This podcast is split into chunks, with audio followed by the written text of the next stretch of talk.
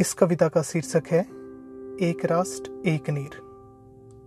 सर्वप्रथम मैं इसकी कुछ पंक्तियाँ कहूँगा और उसके बाद उसका सरलीकरण आपके सामने प्रस्तुत करूँगा। अभिमानित हो नभ के बादल, ने था रास्ता रोक लिया। धारा कहाँ रुकने वाली थी, प्रवाह उसने भी मोड़ दिया। पर अबोध दोनों अनजाने, ये सब कुछ ना जान सके। नीर निहित है दोनों में ही स्विंसति की ओर चले। इन पंक्तियों का भावार्थ इस प्रकार है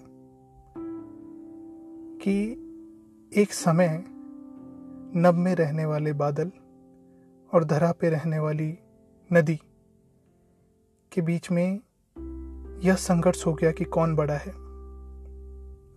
जिसका परिणाम ये हुआ कि दोनों ने ही एक दूसरे के विपरीत चलना स्वीकार किया।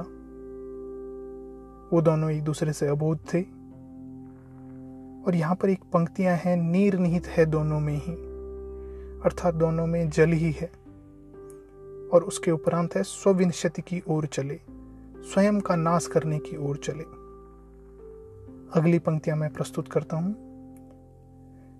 ऋतु बसंत नव और तारे ये क्यों इतने सारे हैं?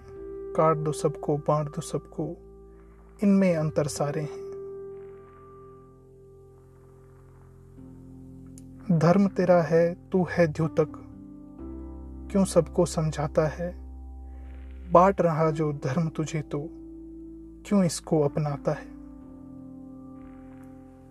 इन पंक्तियों में यह पूर्णतया स्पष्ट है। कि जब संसार में इतनी सारी विभिन्न चीज़ें हैं, नभ, ऋतु, तारे, और सारे अलग अलग हैं तो अगर हमें धर्म के आधार पर ही एक दूसरे को बांटना या काटना है, या जो धर्म हमें ये सिखा रहा है, उस धर्म को स्वीकार करने का क्या तात्पर्य है?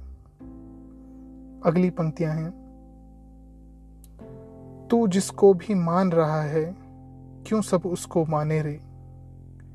एक रंग जब नहीं है अंबर फिर एक रंगा क्यों माने रे? यह अपने आप में पूर्णतया स्पष्ट है कि जिसे भी तू मान रहा है, चाहे इस धर्म को या उस धर्म को तो क्यों सभी लोग उसे ही माने? जिस प्रकार अंबर के कई रंग होते हैं, रात में कुछ और, दिन में कुछ और, उसी तरह से हर धर्म से परमात्मा अलग रंग में दिखता है। अगली पंक्तियाँ हैं। एक राष्ट्र और एक नीर में किसने ये विष घोल दिया? प्यास जहाँ बुझती थी जल से, क्यों रक्त का प्यासा कर दिया? यह अपने आप में सारी पंक्तियाँ इसमें स्पष्ट हैं। अगली पंक्तियों की ओर चलते हैं। हे नीलकंठ, हे परमेश्वर, आओ इस विष को पी जाओ। तुझ में अल्लाह, तू अल्लाह में इतना सा भेद मिटा जाओ। इस क्षण भंगुर तन मन में तुम कुछ प्रेम पुष्प फैला जाओ। जो बांट रहा हम सबको है, उस द्वेष राग को हर जाओ। अति स्पष्ट पंक्तियाँ यहाँ पर प्रस्तुत की गई हैं। इसके बाद की पंक्तियाँ इस प्रकार हैं। मानवता के धागे में तुम हर धर्म को यूँ पिरो जाओ। ना तेरा रहे, ना मेरा रहे बस एक सूत्र में घिरा रहे। और अंतिम पंक्तियाँ इस प्रकार हैं। है एक राष्ट्र, है एक नीर। बस खुशियाँ सबकी एक रहें। ना द्वेष रहे, ना राग रहे। सौहार्द रहे सौहार्द रहे। एक राष्ट्र रहे, एक नीर रहे। धन्यवाद।